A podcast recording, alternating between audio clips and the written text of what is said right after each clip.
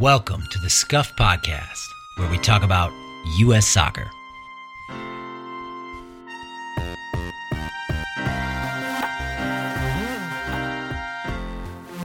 Our guest today is Ryan March, the founder of Alternative Wales, and I'll quote from the website, the voice of the counterculture community that has grown around Welsh football, end quote.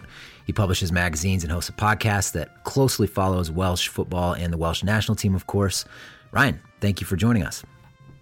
Thank you very much for having me. Pleasure to be here. Yeah, I'm excited about it. First, first thing I want to ask you about is a song. Uh, mm-hmm. And can you pronounce it for me? It's it's the one that was sung by the folk singer. At, yeah, yeah. It's Emma Yma o Hyd. Emma O'Heed. Okay. Yma o Hyd. Yeah, it means uh, we're still here. Right. Despite everyone and everything. Correct. That is the the chorus lyric. Yes. Now let me just play a clip of it because it's like I think that at least for me as an outsider, the the videos of the stadium singing it together with the guy who wrote the song back in the 80s are pretty moving. So let me just play.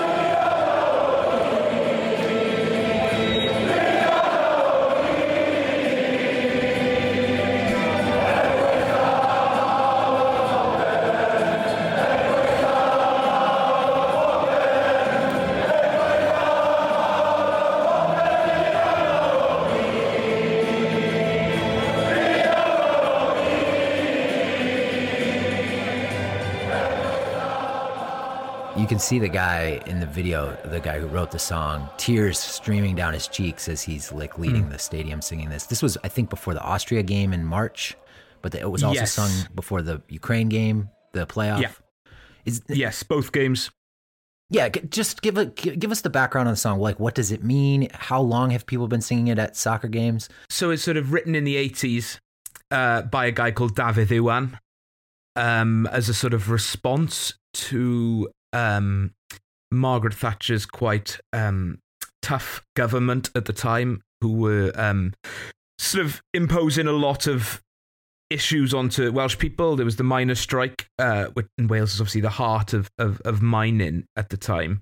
So, you know, Welsh people had always suffered politically and sort of economically um, due to the UK government for a long time. And this song sort of charts that from you know I think there's there's literally mentions you know of like ancient kings and stuff and and princes in the song. And it's just a sort of a basically I mean the, the chorus sums it up so is saying despite everything and everyone we're still here. Um obviously there's the Welsh language as well which plays a which plays a big part in um Welsh culture. And obviously it's in Welsh the song is. Um and it is quite incredible, really, considering how uh, Wales has always sort of just been to the side of England. Um, there are countries in the world where languages have died because of invasions, uh, colonialism, etc. That the Welsh language still exists and is a growing language at the moment. There is an argument that people say it's dead and it's pointless to be spoken, but it is still spoken regularly by a lot of people, not completely across the country. Um, there's pockets here and there. Um, you know, but there you will find someone in pretty much every town in Wales that can speak it. Um, but it's growing, and um, the song is sort of a bit of a, a statement saying, you know, doesn't matter what you can chuck at us and what you've thrown at us uh, from now until um, you know, from f- forever throughout history. Um, it doesn't matter because we're still here and we're still going to be Welsh and we're still going to do what we do. And I think it does. I think that really sort of rings true with the football team as well, because I think the football team has been through that. Um, and it has always been almost the second sport in Wales within the eyes of the establishment. And I think, yeah, the song is just a bit of a um, a bit of a, uh, a middle finger, so to say, to the uh, British establishment and uh, everyone else really that sort of has anything bad to say about Wales. Certainly not I. Nothing bad to say about Wales here. Thank you very much. Um, but but you know, I mean, it, I, I get the sense that it's only become standard to sing it at uh, national team games mm. recently, right? Yes, like yeah. So the song has always sort of been associated with Welsh football. I say associated. It was always played at games, sort of you know over the, the tannoy before uh, before matches. No one really took notice of it. I think there was obviously. Uh, again, if you're from a Welsh, uh, you know, Welsh speaking background, you would be more aware of the song. I think that it has more of a, um, uh, you know, it, it, it's part of more people's culture if you're in that Welsh speaking world. But I think so politically, the UK is all over the place at the moment, and I think th- there's a real strong um, movement around like Welsh identity, which sort of manifests itself into an independence movement, and football has sort of been the face of that almost because, I mean, the whole alternative Wales thing that I started was because it was like an alternative to what the typical person sees of Wales, and and there may be people listening to your podcast now, and there may be you know there's people out there that would say what is Wales? It's like this, you know, part of England that uh, they love rugby, um, there's sheep, Tom Jones, all these sort of like very stereotypical um, views of Wales. And I think it doesn't truly represent the people of Wales. And I think football has become that face and become that identity. And I think the song just encapsulates exactly what that is all about. Um, and the players have started started playing it. It was the players that sort of brought this on. Hmm. Um, and I think we'll go into sort of the the um, connection between players and fans later on. And they would play it in the dressing room pre-match, and I think they just asked the the the, the FAW, the Football Association of Wales, um, can we have David sing before the game? And he did in the Austria game, and it was absolutely amazing. You know, thirty thousand people in that ground, all singing along.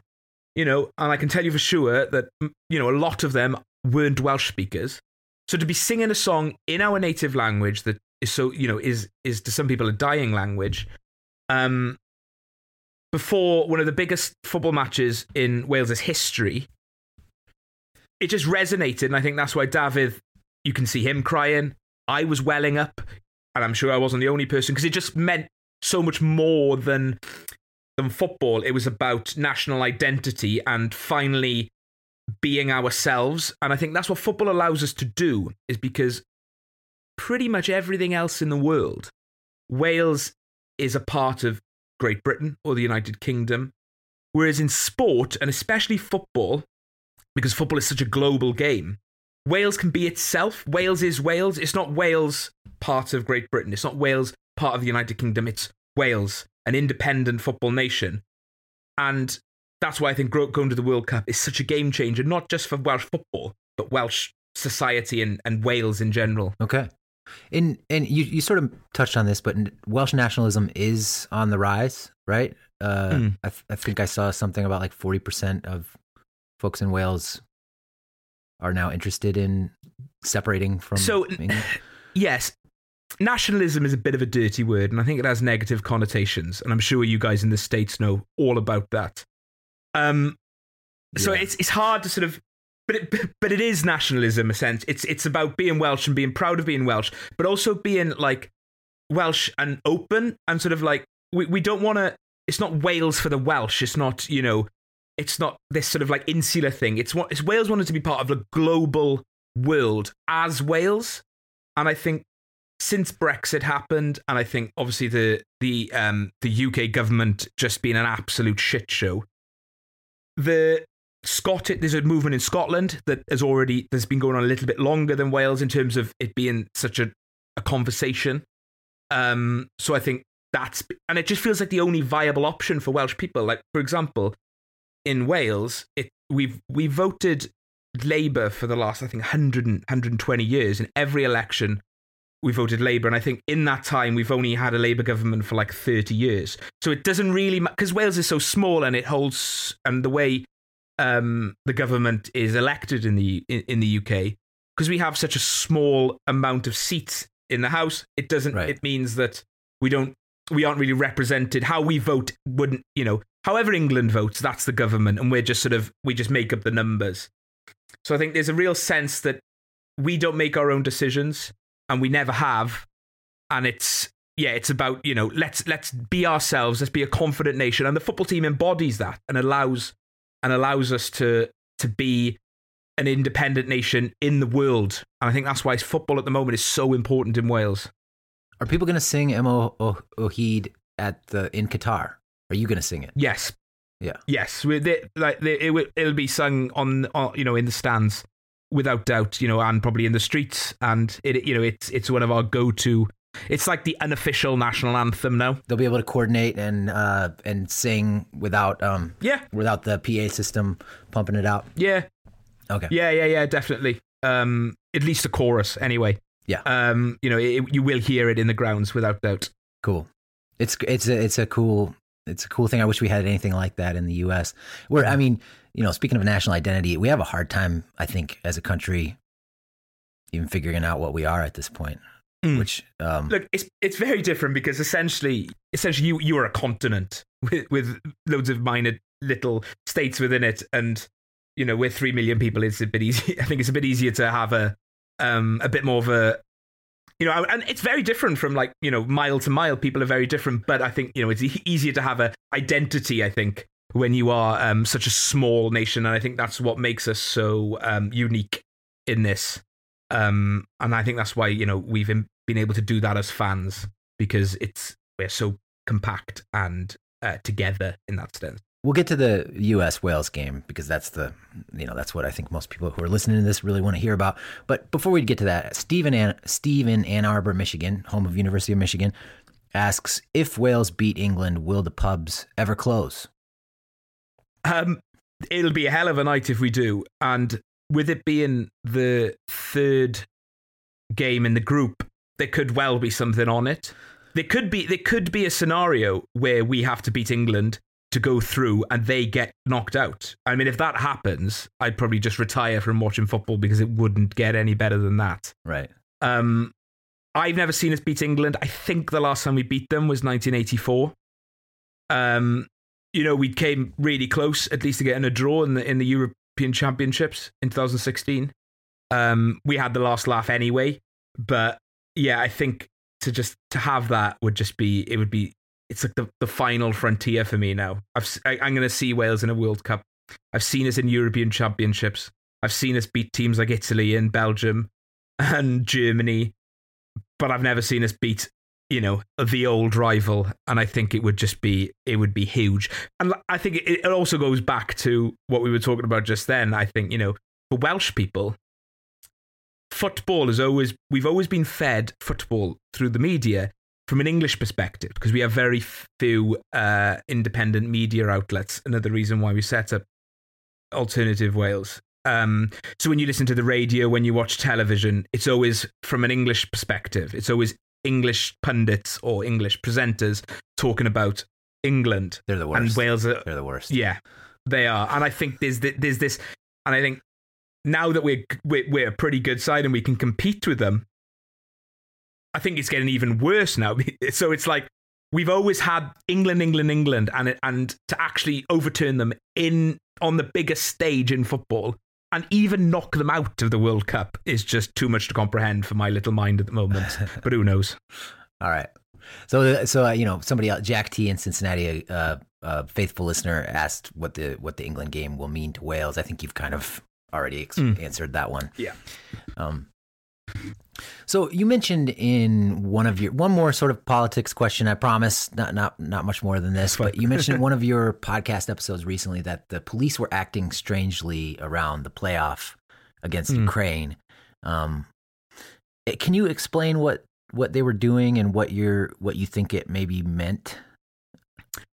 So, football in, in the UK has always had a bad reputation. Well, football fans in the UK have had a bad reputation for obvious reasons. You know, going back to the 80s and, and the 90s, you know, football violence was, you know, it was part of the culture of watching football. It happened. But it's it's gone now. They, you know, you get the odd, you know, pocket that might happen here and there, but it's it's it's not in the norms. But I think that reputation has been hard to shake for the for the football fan and I think it was 2017 um, as the independence movement was gaining steam, and um, it was sort Welsh of I think it fa- right? Welsh independence movement, yeah, it was gaining steam, and the um, it was very much part of the fan culture. It really did become so. A group called Welsh Football Fans for Independence started setting up sort of like marches to the ground. It would essentially just be a chance for everyone to meet up in the in pre-game, have a few beers, sing a few songs, and sort of walk to the ground. Um, with you know under the banner of independence, sort of just trying to raise awareness, start conversation. It was it, it was very unconfrontational. There was never any issues. It was always um, always went off without a hitch. There was never any counter protests. It was always. This is the key, I think. There is there is elements of the independence movement, like any any political movement. You're always going to have a, a, pocket of people who are sort of the bad eggs that that that um, cause issues and may not have the right idea. And I think that goes back to the whole point of what is nationalism. There's there is that element of the independence movement, albeit small. Like any political movement, you're always going to have a few, you know, bad eggs. Ten percent. Yeah. Um. Yeah. And yeah, so it, it's never been confrontational. The whole movement, it's all been about positivity. It's all been about let's be Wales rather than you know like anti-English. It's all it's been like pro Wales rather than anti-English or anyone else. So it was very much positive and these have been happening for years. Like I said, it started in 2017. You know, five years later, it's been carrying on. And I think in the Ukraine game, everyone met up and there was a large police presence, a lot of surveillance of the fans, and um, people people were a bit annoyed and was like, "We've done nothing wrong. We're just here to have a good time. Um, leave us alone. You know, we've been doing this for five years without an issue." But I think the issue was stemmed from Within these marches, pyrotechnics have been quite popular. Smoke bombs, flares, those sort of things, you know. Quite European football, the sort of stuff you'd associate with like ultra culture yep, yep. in Europe. Obviously illegal in in in British football grounds, um, and I think probably in, in, in a lot of countries now. And the FAW face large fines if they are um, if they are let off in the ground. So I think it was a um, I don't think it was necessarily because of the independent stuff, because like I said, it's gone up, but because there was this pyrotechnics and they're really trying to clamp down on it at the moment. There is a big movement against it from the powers that be. Um, they were sort of pulling people out who were using it and taking their tickets off them from the game. I think there must be some sort of law, some sort of in the small print where you can't let it off, you know, that sort of thing within a certain radius of a ground.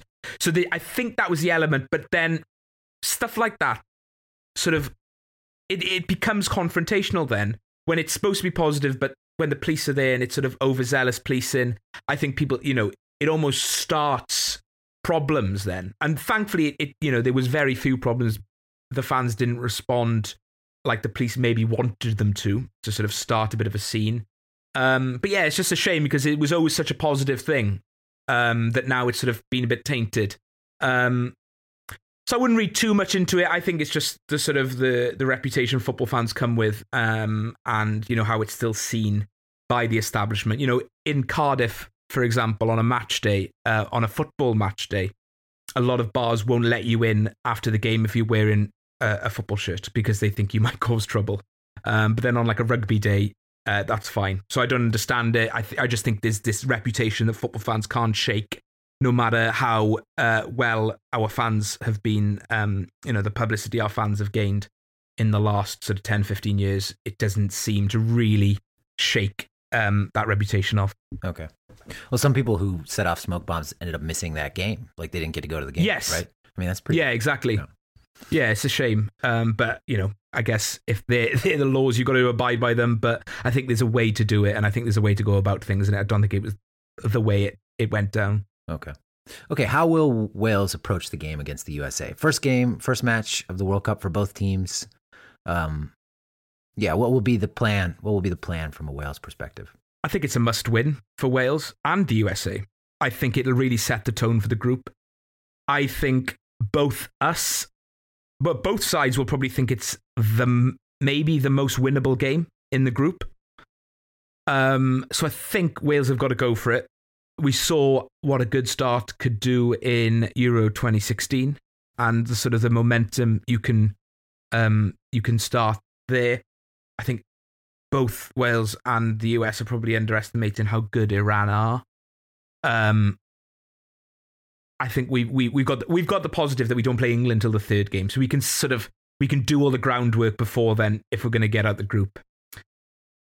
I don't think it'll be very different to how we uh, played against Austria in terms of personnel and um, uh, and style and system. It was very. It was a. We play like a like a five. No, a three four three. Let's say. I think it sort of manifests itself as. Mm-hmm. Um, and I don't think. And I think the only change you'll what will what will be the telling difference is who he plays in the midfield to the central midfield. If he plays Joe Allen, who should play if he's fit, we'll probably get onto him later. Joe Allen will play regardless, and it's who he lines up with. Joe Allen is sort of how we'll set out. If he puts Aaron Ramsey there and deeper, I think it's going to be we're going to try and be on the front foot because we're sacrificing him from a, an attacker position to afford another attacker in. What he might do is play someone like Ethan Ampadu or Joe Morrell, who are a more defensive midfielder, which would allow Aaron to be one of you'd sort of sacrifice an attacking player then. So I think that will be the telling point. I don't know what he's going to do for that USA game, but I think for us, for me as a fan, it's a must win. And it's quite, you know, that sounds quite harsh to put it on the first game in the group. But, um, you know, if we get three points off the bat, then, um, you know, anything can happen in that group. So we just got to get the points on the board as soon as we can. It's not going to be easy. Um, you know, there's a few American players that I, th- I, I think the US have better individuals. Um, you know, if you were to compare the 11 versus the 11 and on the day, I think America will come out in terms of individuals. But I think what Wales has is uh, they're well coached. They've got a system. A lot of them have played the system for a long time. You know, we've got some. We're at a point now where we got sort of a few um, centurions in that team in terms of caps. We've got big caps across the side. We've got experienced players and we've got young, flair, exciting players. It's like a nice mix of both the sort of the old guard who did really well in 2016 and the best of them are still sticking around. Um, and this new, fresh, exciting crop that are coming through. And I think the FAW and the management structure have been able to keep that really good culture within the camps going and I think that you know that is um, that's so valuable, especially when it comes to tournaments and you're sort of stuck together.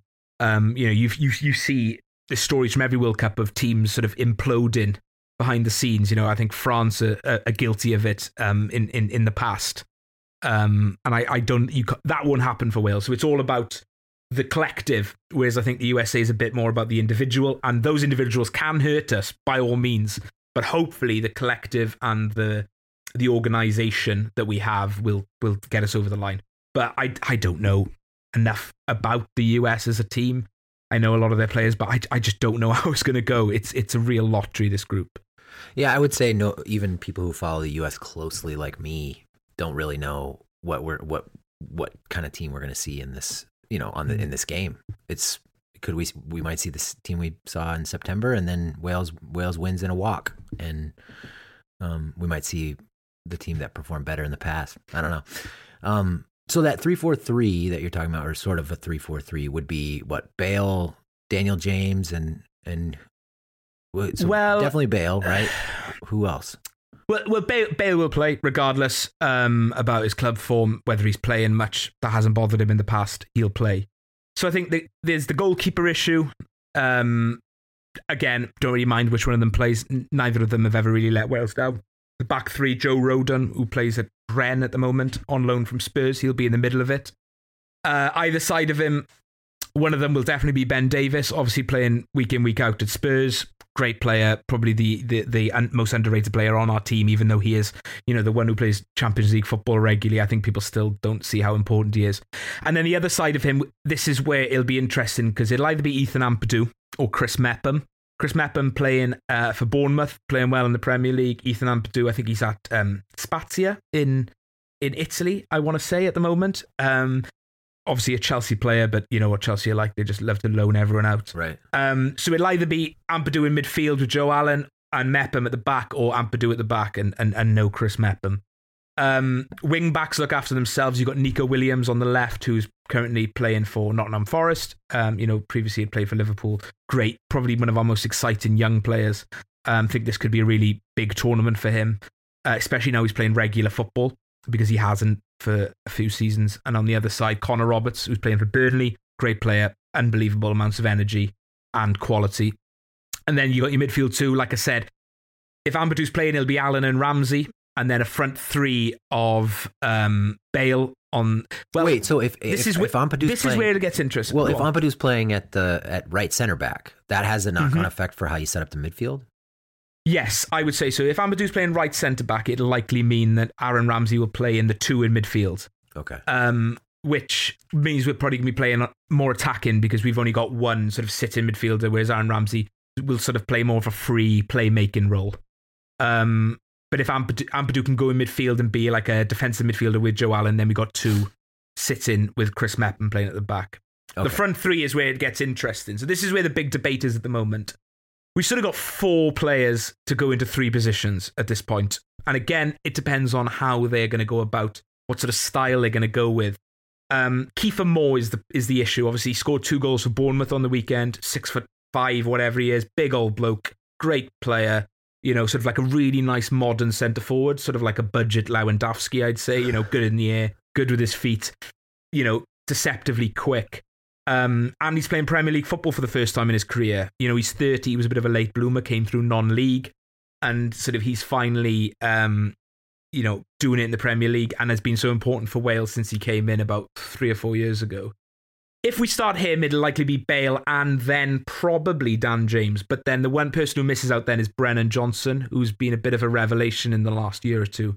Had a great season for Nottingham Forest last year. Um, you know, get promotion from the championship. Um, played a lot in the Premier League this year. Um, I think he's he, he's adapting slowly. It hasn't been plain sailing for him, but he's a really really talented lad, and it would be harsh on him to miss out. So you could see Bale through the middle, and then Brennan Johnson and Dan James either side. That's how we we set up. I think in the in the Poland game. I think.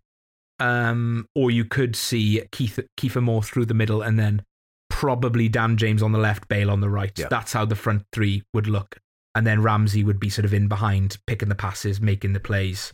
Um, Joe Allen uh, sweeping everything up. And then the width comes from um, the wing backs. That's sort of how it's been for the last uh, year or so. And I can't imagine it'll be any different um, when we do kick off against the US.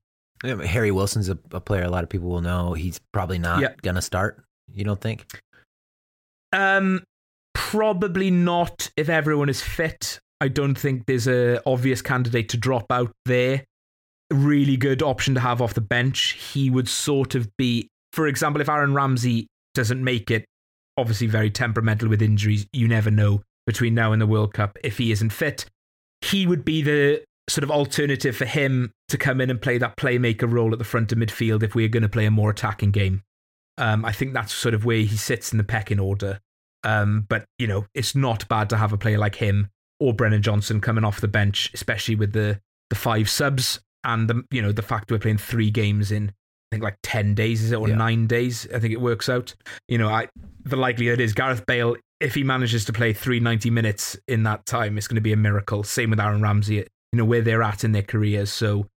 I think this World Cup, I think for everyone, the squad is so important, and Harry Wilson will play a part. Maybe not from the off, but he will 100% play a part in um, in the group stages. Okay. Well, you let's let's jump into some Bale questions because you you seem relatively sanguine about his lack of minutes. Um, you know, his his club in MLS, Los Angeles FC, is in the final of the MLS Cup playoffs. He hasn't played a part in the playoffs yet, Hmm. and uh, that doesn't bother you. That doesn't concern you at all. Not, at- not at all. No, I mean, look, he barely played for Real Madrid for the last three years. He was at he was at Madrid. He barely played. Um, I think his love for the club game, especially well, his love for football and especially the club game, has waned massively um, since the sort of the fallout um, post would have been the Champions League final in 2018. Was it when he scored the bicycle kick? I think it was Sounds right. 2018 Yeah. about against Liverpool. Um, he should have left that summer. I think you know Zidane didn't fancy him, although Zidane left, came back again. It it, it was never, and I think his relationship with the media and the fans just. It, I think it killed his love for the game. And what's kept him going is Wales, and I think that's what's kept him going. And for him, this is going to be the pinnacle of his career now. You know, he may have won Champions Leagues and he may have, may have won La Ligas and plenty of personal honours. Um, the World Cup, I think, was always his final, it was going to be his final say. And I just think for the last three or four years, he's just been managing his body through through club football um, and sort of using them as just a way to train and sort of keep fairly sharp, have a few minutes here and there. And he, he's still done it for Wales. You know, he's not the player he once was. He's not the threat he once was. I don't think people are as frightened of him like they used to be. But you've only got to look at our playoff campaign to see how important he is for the team and what he can do. He's a very different player now. He's a dead ball specialist more than anything. But he can he can you know, when him and Aaron Ramsey, you know, they've been playing together for I think they first played together in like 2008. They've been playing together for that long. And they've just got this beautiful understanding. And when they're both on song and they're both doing it, there's no better players to watch in world football. And yeah, it just well, I, I just think he chose LAFC because it was a it was sort of take him out of that spotlight that Real Madrid had. There was an option to come to Cardiff, which is my team. Would have been brilliant, obviously, to see Gareth Bale play for his hometown team, my team, brilliant. But he made the right decision because obviously there would have just been eyes on him and there would have been talk. If he was doing what he's doing with LAFC, I think it would be a little bit more sour, especially how bad Cardiff are at the moment. Um, I think he went under the agreement that he could pick and choose when he wants to do these things. And I just think he's managing his body through to the World Cup because you, you, we all know how, um, you know, how we can pick up these sort of horrible, like niggly knocks that can keep him out for three or four weeks. And he just can't afford to do that at the moment because he doesn't recover like he used to. And I think he wants to be, you know, knowing that may, maybe not match fit, but 100% fit going into the tournament because this is his final, this is his last dance to use a, uh, to use an American sporting term. Right. Um, where he, where he is going to sort of finish off, I guess. I can't see him playing for anyone beyond this. You know, you'll probably see how his, his, um, I think he may have an 18 month contract with LAFC, but whether we'll see much of him after the World Cup, I don't know. But um, it, yeah, it's all about the World Cup for him. It always has been. It doesn't seem like he, that that we're going to see much more of him with LAFC. The and and they don't. I don't know that there's that much sourness about it in Los Angeles because a because people don't pay that that much attention. Um, and b LAFC's in the final. Maybe he'll come on and score a mm. bicycle kick against the Philadelphia yeah. Union this weekend. Because that's what he does. He's a, he's a he's a moments player these days. You know, he he may be uh, anonymous for the whole game, and you may think, why why why why are we bothering him on the pitch? Um, and then he can just pluck something like a bicycle kick or a free kick from 35 yards out of the air, and um, and just win the game because that's what he does, and he always has done. Besides Bale, so because I assume you think you're, you're going to need a, a, a, couple moments from him at the World mm. Cup, who who really needs to play well to for you guys to get out of the group? And... Joe Rodon is a massive player for us. Massive. He's sort of in the middle of the back three. Um, great defender, really good modern day defender. He can play nice football with the ball at his feet, but when he needs to, he can throw himself into a challenge and boot it as far as he can, you know, and head everything away. Um, and I think he dictates how well that defense do between him, Ben Davies, and whoever the third man is, um, whether it's Mepham or Ampadu. I think you know, as I think the the the old adage goes, goals win you games and defenses win you titles. And I think you know we've got to be as solid as we can be um, throughout the group stages because uh, you know, especially against a side like England or even the US, with the with the amount of attacking talent those sides have got um, they're going to be pivotal in how we do. Um, Aaron Ramsey again. When Aaron Ramsey plays well, Wales do well. It's just just the way it's always been. He's he when when he grabs a game by the scruff of the neck and he just dictates everything. He is unplayable. And like I said earlier, when him and Bale are sort of linking up and they're working together and they're on the same wavelength, it's just it's magic. Um, Kiefer Moore is a diff- is another person who's a difference maker. He can score goals with his head. He can score goals with his feet, and he's a he's a target from set plays, and I think I think it's almost become a bit of an ugly thing to be a team that wins with set plays and set pieces because people want to sort of see those you know 50 pass moves finished off with a lovely finish you know. But he can score the ugly goals he can score the important goals and i think you can't underestimate that. And we haven't had a player like that for a long long time even at our uh, like Euro 2016 um, pinnacle, we haven't had a player who can do those, score those goals like he can. So I think he's really important. Um, Joe Allen as well. He again brings so much. We haven't got another player like him. He's the one I'm worried about missing most because obviously there is talk that he he won't play for Swansea before um, before the World Cup. Uh, so I don't know how fit he's going to be, but um, but he's the one where he should be there. I, Russell Martin, the Swansea manager, has said it's all about getting him there to the World Cup. Now they've got to take their Swansea hat off and put the Joe Allen hat on and sort of do what's best for the player. So uh, he'll be there, barring a setback, which which you know no news is good news at this point. Um, he is the hardest player to replace in the team, I think, hmm. from what he offers. Gareth Bale, for example, as great as he is, if he does drop out, we've got someone like Brennan Johnson. We've got someone like Harry Wilson, albeit not quite on the level of Gareth Bale. They are, you know, an able deputy. Whereas with Joe Allen, we're looking at League One players who are going to be coming in for him. And as good as Joe Morrell has been for Wales, he just doesn't have that quality that Joe Allen does, and can't sort of grab a game and, and, that, and control. And, and that's game. like the the the central midfielder, the box to box sort of yeah. number eight. Yeah, more of a number six, I'd say okay. these days. Sort of sat at the back of the defense, just sort of taking the ball, moving the ball, picking up the ball. You know, ball winning midfielder, and then Aaron Ramsey does the more box to box sort of playmaker role. Back to the Wales USA game is mm-hmm. uh, in that three four three. Do you exp- you you said you expect Wales to go for it? Like, what would that look yeah. like? Is that going to be you know pushing forward and um, trying to trying to pin the U.S. down, or what's it going to look like? Maybe not. I, I don't know. I, I don't think we have a, a very specific style of play in terms of we're not a counter attacking team and we're also not like a, a hugely, you know, front foot team. Dan James will lead the press. He's got all the energy, he's got all the pace, and there's a few calls for him not to start in the World Cup because his club form hasn't been incredible. Um, but as well, he, he plays such an important role tactically. Um, and I think when, you know, teams, especially teams who like to play out from the back, he is massive in terms of pressing them in and keeping them in.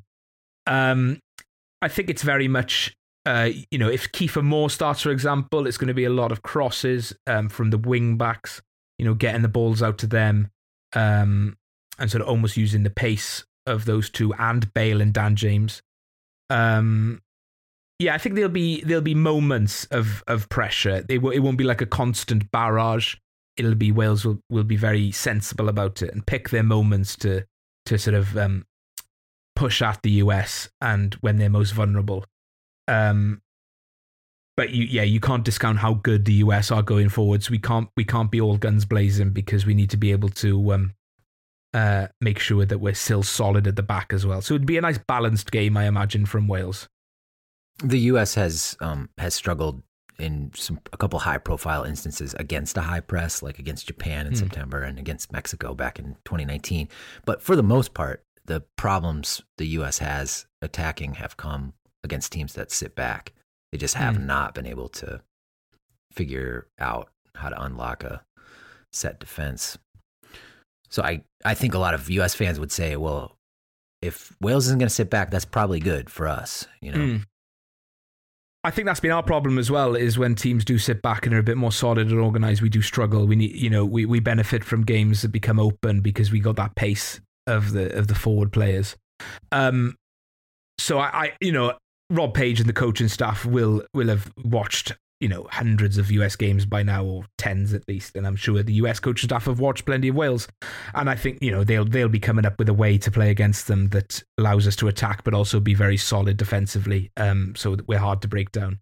Um, so it, it, I think it's one of those games where it's going to be won by a moment of magic or something. You know, you know, you've got you've got players who can do that. You know, Pulisic is capable of that. Um, Gareth Bale is capable of that. Many of our players are capable of that on both sides. So I think it, it could just come down to one of them um, rather than it be. I, I can't imagine being like a three-two sort of goal fest.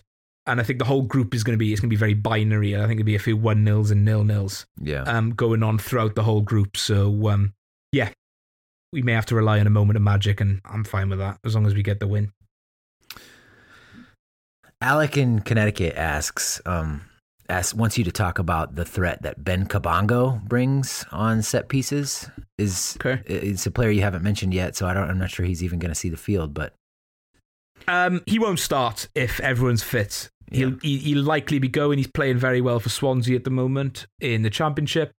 Um, he's had a few issues, I think. Maybe attitude problems. I'm not sure if Page has been a massive fan of him as a as a, as a character. I think hopefully he's, he's, he's sorting that out now, and his his um his uh, performances at club level are doing the business, and he's one of the few players at club level who are playing regularly and playing well regularly.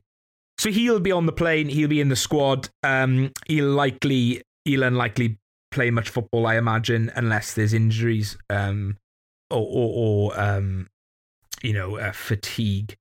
He, again, he's a big lad. He, he, he can score goals and has done for Swansea. He scored all sorts of goals for Swansea. He scored with his feet and scored with his head. So he does bring a threat, but I can't imagine he's going to get um, a lot of game time Okay. uh, in this World Cup. He's young and he's one of them I think will benefit from the experience, and then he'll, he'll be a big player for us um, in the future without doubt. I mean, maybe another one in that category is Ollie Cooper. Uh, you guys were talking about him Hmm. on a recent podcast. Uh, he scored. He scored what, like four or five goals in the last month, or something like that. Yeah, I think so. Um, see, he's a really interesting one. He's a really interesting one, and I think if we were going into any other international window, he'd be in the squad. Robert Page likes consistency throughout his team.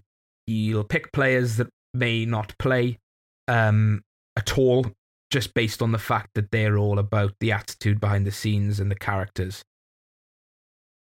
Ollie Cooper hasn't featured at all in a Wales squad before. He's very much a breakout season. And I say breakout season, it's almost been a breakout month for him. He's timed it amazingly well. Um, he did really well on loan at Newport County in League Two last season. And he's very much an important, going to be an important player for us going forward.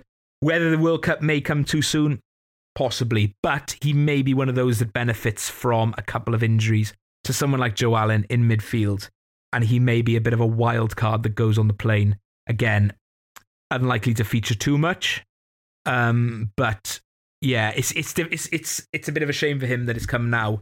If he'd be if he'd had the month he's had, uh, the month or two he's had going into the September fixtures, he probably would have likely had a run in the squad, maybe played one of the Nations League games, and Rob Page could go, okay, we want him to be part of our, our World Cup squad. But there is a bit of a competition for those sort of fringe player places. Um, and based on club form, absolutely. But Rob Page likes to have this sort of consistency throughout um, his squads, and I just think that may um, hinder him slightly. But I'd like to see him go because you can't discount someone who's playing well, especially with the with the the nature of this World Cup, where it's going to be we literally finish club football next weekend, and then sort of what is it like? I think twelve days later the first game is. So you, you know people in form and have momentum, playing well, are going to be the, the maybe the standout players in this World Cup. So who knows? I, I I don't know at the moment, but I'd be happy to see him go, and I wouldn't be too um too annoyed if he doesn't go. That was 2016 when Wales made the run at the Euros, right? And, Mhm. Yeah. Um, I mean, Bale, Allen, Rams, and Ramsey were on that team for sure, right? Who is was anybody anybody else in this? Ben Davies, Okay, um, he was there. Uh, Wayne Hennessy and Danny Ward, both our goalkeepers, were there. Both played um, uh, parts. Chris Gunter played a big role. He'll be at the World Cup, whether we'll see him play. He was sort of one of them ones. He's on like 108 caps. Um, he's sort of seen as the team DJ. He's Aaron Ramsey's best mate. You know, he's he's he's he's played the most ever games for Wales. Uh, currently playing in League Two for Wimbledon. He'll be there, and I think benefits from the 26 man squad because he's such a good and important character in the dressing room. And I think you can't discount players like that just because they may not be as talented as some others at the moment. I think when you're stuck in a hotel together for two or three weeks, um, having someone like Chris Gunter there is massive. So he went to the Euros um, and he will go to the World Cup. Um, maybe we won't see him this time around. Uh, maybe he'll have a game towards the end of the group if we are rotating, say if we've done the job by then. Um, you may see him, but um, yeah, he's going to be there almost in like a like a player coach role almost. I think you know, Right. and he's massively important. Uh, Johnny Williams is the other one who was at Euro 2016 again. Was a bit of a fringe player then, still a bit of a fringe player now. Al- Also in the Chris Gunter role, very popular amongst the squad, very well liked. Um, and can offer something maybe a bit more than Chris Gunter can offer off the bench. He's actually scoring goals, albeit in League Two. He's one of the only players we've got that is scoring quite regularly at the moment. So again, you can never discount someone like that. Um, And I think because of that extended squad now, rather it being 26 rather than 23, we can afford to take two players like that who were at Euro 2016 and have been a big part of the team over the last sort of decade or so um, to come along and sort of be a positive impact on the squad. So I think I'm not missing anyone else. I think they're the only remaining um, Euro 2016 players, but arguably they were always our biggest players anyway. And Gunter Gunter is one of the ones who was instrumental in getting Emma Ohid played at the yeah stadium. Right? So he's he's the DJ in the dressing room. He's always sort of he's the one who runs all that. So he's he's very zoned in on you know the culture and the the the the link with the fans. He's who's behind me there. Um, a painting by it was the third goalkeeper that went to Euro 2016, Owain Fon Williams. Uh, he's also a painter in his spare time. And at the end of the England game, when we'd lost 2 1, he came over to the Wales fans and did like a chin up gesture uh-huh. to sort of say, we, we, We've got more to go. And I think it just became like iconic. And that's a painting of it there. Huh. Um, so yeah, and a very iconic player. Uh, not the not the most gifted footballer by all means, not the most flashiest of footballers, but he's always never let Wales down. And like I said, he's he's played the most games ever for Wales. I think he's on 108 at the moment. Uh, Bale's on 107, so he'll likely uh, jump over him in this tournament. But uh, yeah, a massive, massive person on and off the pitch for us in, in Welsh football history. Interesting the the chin up gesture because I I it's the second time I've seen that in a week. The la- the other time I saw it was um, Frank Lampard giving that gesture to Robert Green after he let in that howler against the USA. Oh right, okay, yeah, it was a little yeah. different situation. I don't think it's quite yeah. as hopeful. Yeah. Um, let's see who who on uh, you know aside from Pulisic, who I'm sure you're somewhat familiar with um, who on the U.S. roster concerns you? And and you can you can answer that question however you want. But one possibility is answered in terms of talent. Another is hmm. how mm. that player will match up against Wales. So, Gio Reyna is sort of the obvious one. You know, playing really well for Dortmund. Very you know young, exciting player. Um, he's an obvious one. Is Weston McKennie going to be fit? I read somewhere that he might have picked up an injury. Is he going to go? Yeah, he. I think he will be fit. Um, he's he's. They said he was out for 15 days. That was like three or mm. four days ago. Okay. Um, and he typically comes back from injuries really fast. I know it's kind of a weird mm. thing, but it is. It seems to be the yeah the pattern with him. What what worries me most is that midfield because obviously you got Tyler Adams, who's been a bit of a revelation at Leeds. Um, Weston McKennie, and what's the other guy? Is it Acosta? Yunus Musah. He's actually Brit. He's Yunus actually British American. Yeah. Yeah. Um, so is Gio Reyna, I think he might be born in Britain. I think he was. His dad yeah, played for Sunderland at the time. Uh-huh. Yeah, yeah, yeah.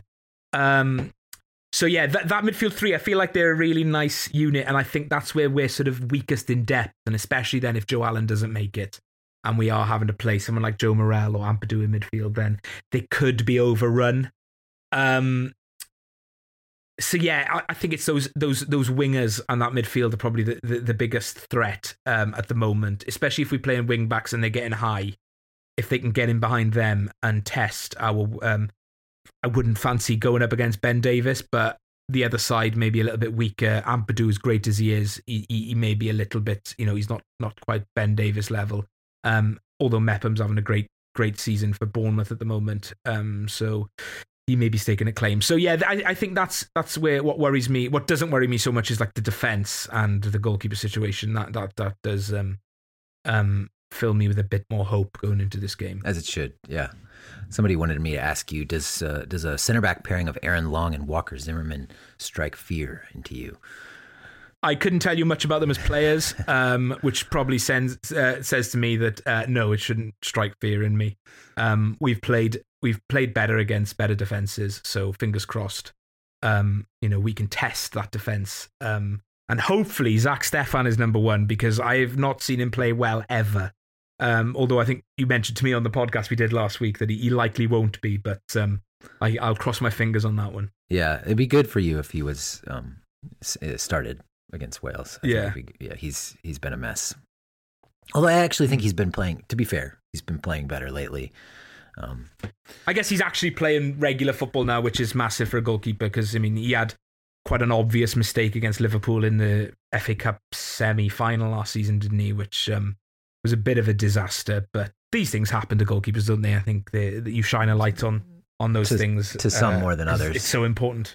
Yeah, exactly. All right, let me ask this. Da- Dallin in New York City asks if the World Cup 2022 was a competition of cuisine from each respective country, what are you sending to represent Wales? Does it stand a chance against the American Krispy Kreme cheeseburger? I, for the record, I do not know what that is.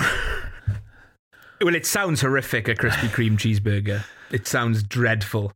Uh, I'm very much not one to mix sweet and savory, so that can um, that might go out in the group stages in, in a cuisine World Cup for me.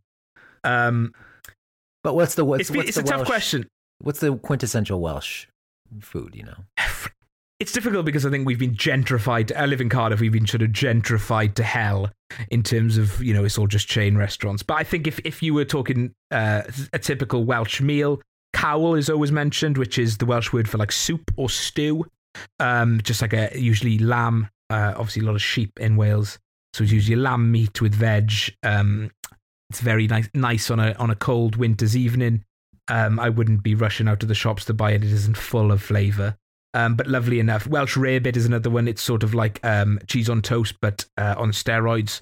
It's like um, I think there's a there's a there's like a blend, uh, like a mustardy kind of um, Worcester sauce blend that goes into the cheese, um, and that's beautiful. That is really nice. Um, but I don't think we can compete with the Ita- oh, the Ita- Italy aren't going to the World Cup, so I'll take that no, back no, no. Uh, the don't get to sp- compete. the Spains or the Japans of this world, I don't think we could quite compete on that front there.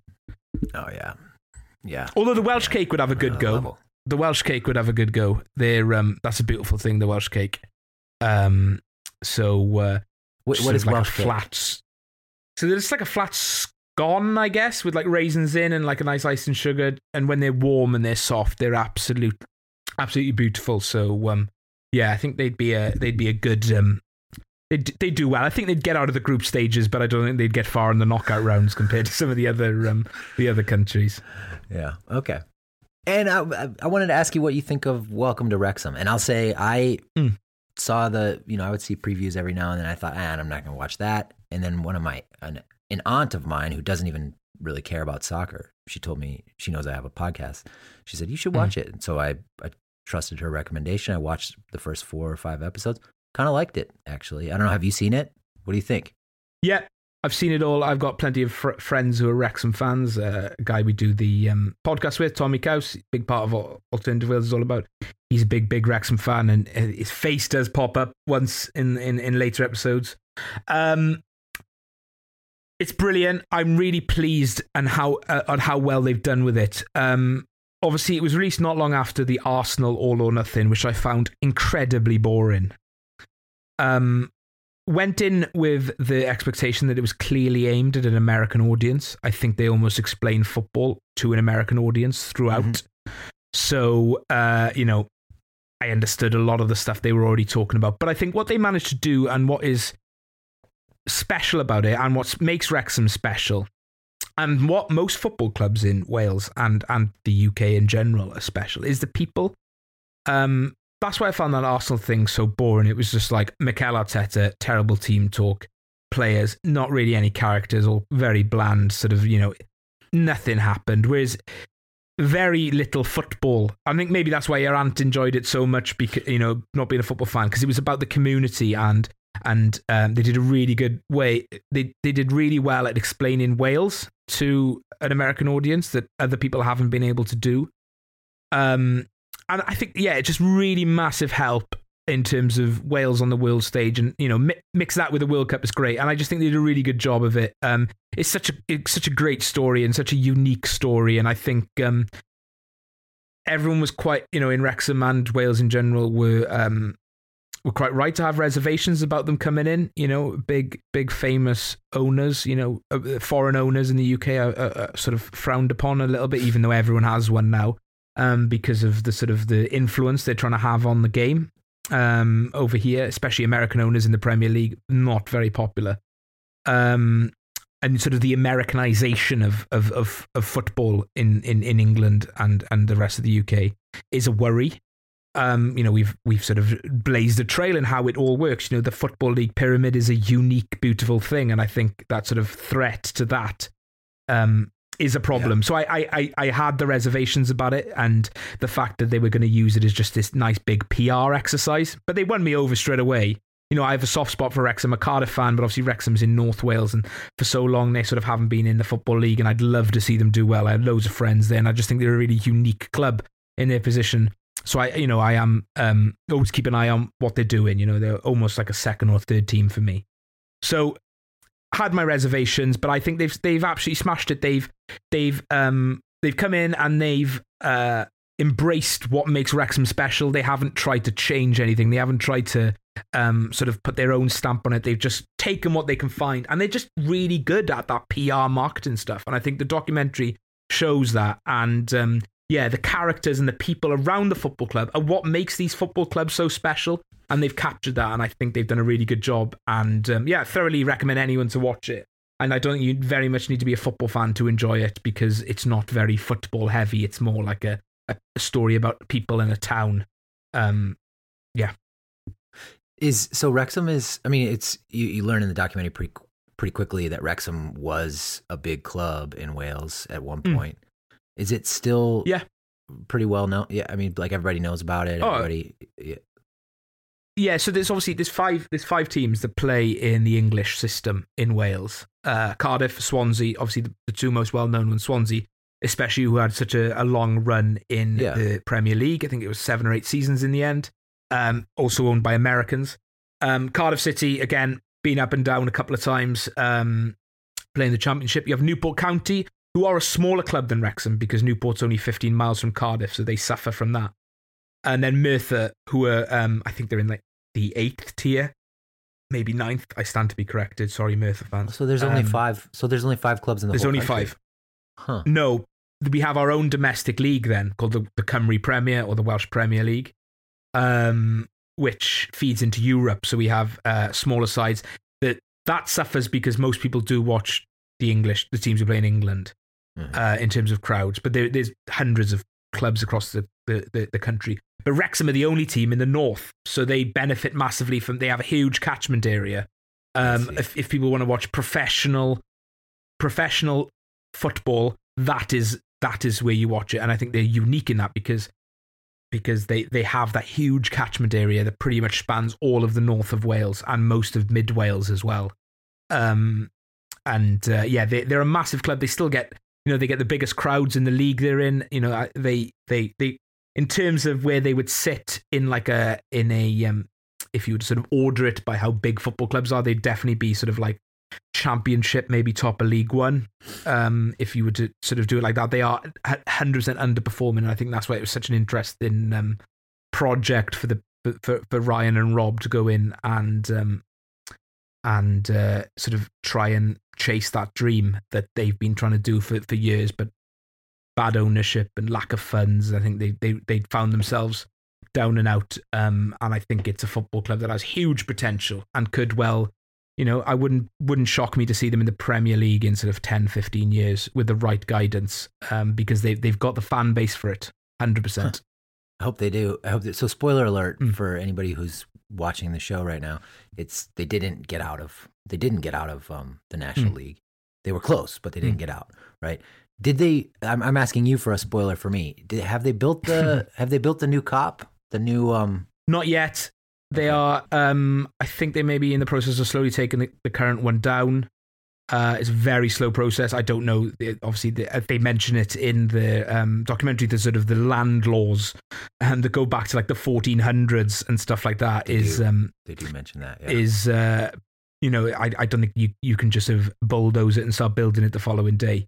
So it is in process. Um, and when that happens, you know, they're going to get probably 16, 17,000 seats a stadium. They will fill that if they carry on at the trajectory they go in. Um, they're having a really good season. Unfortunately, they aren't running away with it because Notts County uh, are sort of taking them game by game at the moment, and they are edging them out. But um, yeah, it'll be another interesting season for them. Um, and if they don't go up this season, it'll be very interesting to see how the owners play it next year because they can't keep throwing money at it. I imagine if they aren't going to start going up. So keep an eye on that one. It'll be not good for the narrative season. arc either if they don't yeah go up. Um, no, exactly. I, th- I think I think they need it for the documentary and financially. Yeah. What's your impression of those two guys? Because um, because the the documentary is definitely about Wrexham and the club. It's also mm. about those, you know, to a certain extent about those two individuals. What's your impression? Yeah, they've they've massively, massively impressed me as human beings. Um, I think they're very they're very measured. I mean, Rob especially has really, really thrown himself into it. He lives and breathes it. I didn't know much about him before. I'd never watched Always Sunny or anything like that, so he was a bit of a new character to me. So I didn't really have much of a um, an idea of what he was like. Ryan Reynolds, everyone, everyone had always spoken about him well. So again, it wasn't like sort of a bad guy from Hollywood coming in and um, and buying it. It was sort of two well liked people. So they come across really well. They don't. There's a fine line between this sort of self um, deprecation that Welsh people have. Um, and then just downright taking the piss out of Wales, which people don't get right, and they've got it right. They they they're very good at sort of um, being on that right line where they can have a laugh about Wales and sort of have a little bit of a, uh, but not at Wales's expense. I think it's sort of laughing along with us.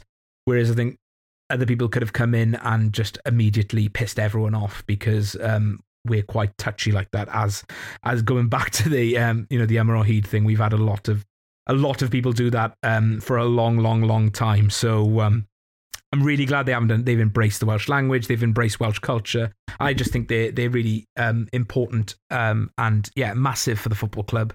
And they do mention in the documentary that they can't really become bad guys because they can't go and hide. You know, they can't be like this sort of just businessman who can sort of right. disappear off into like the into the night.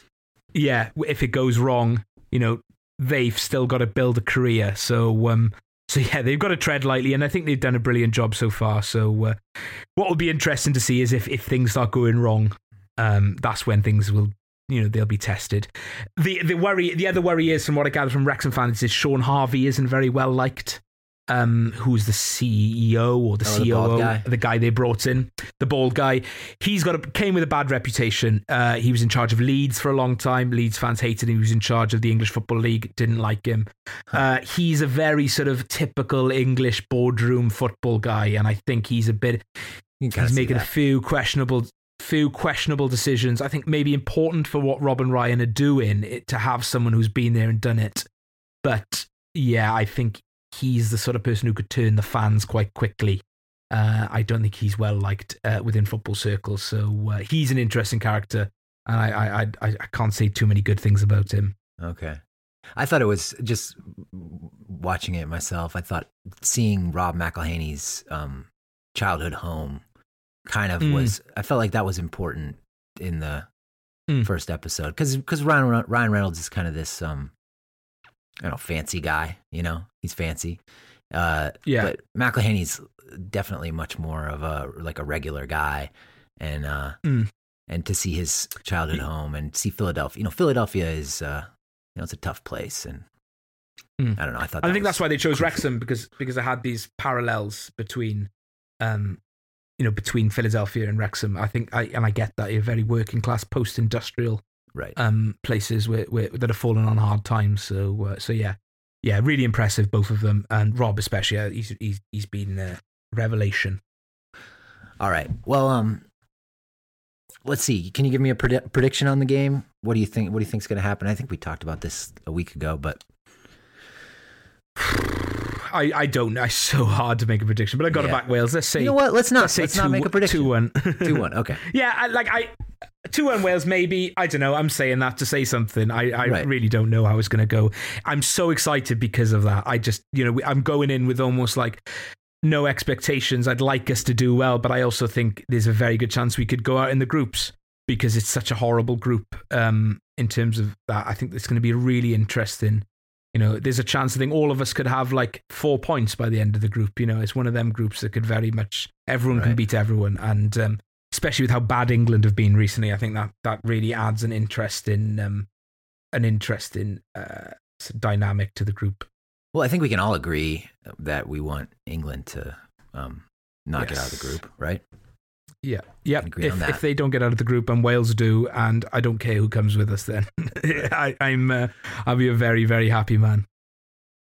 Okay, Ryan, thank you very much. Um, I'll put a link to your podcast and website in the show mm-hmm. notes. Um, people can find you there.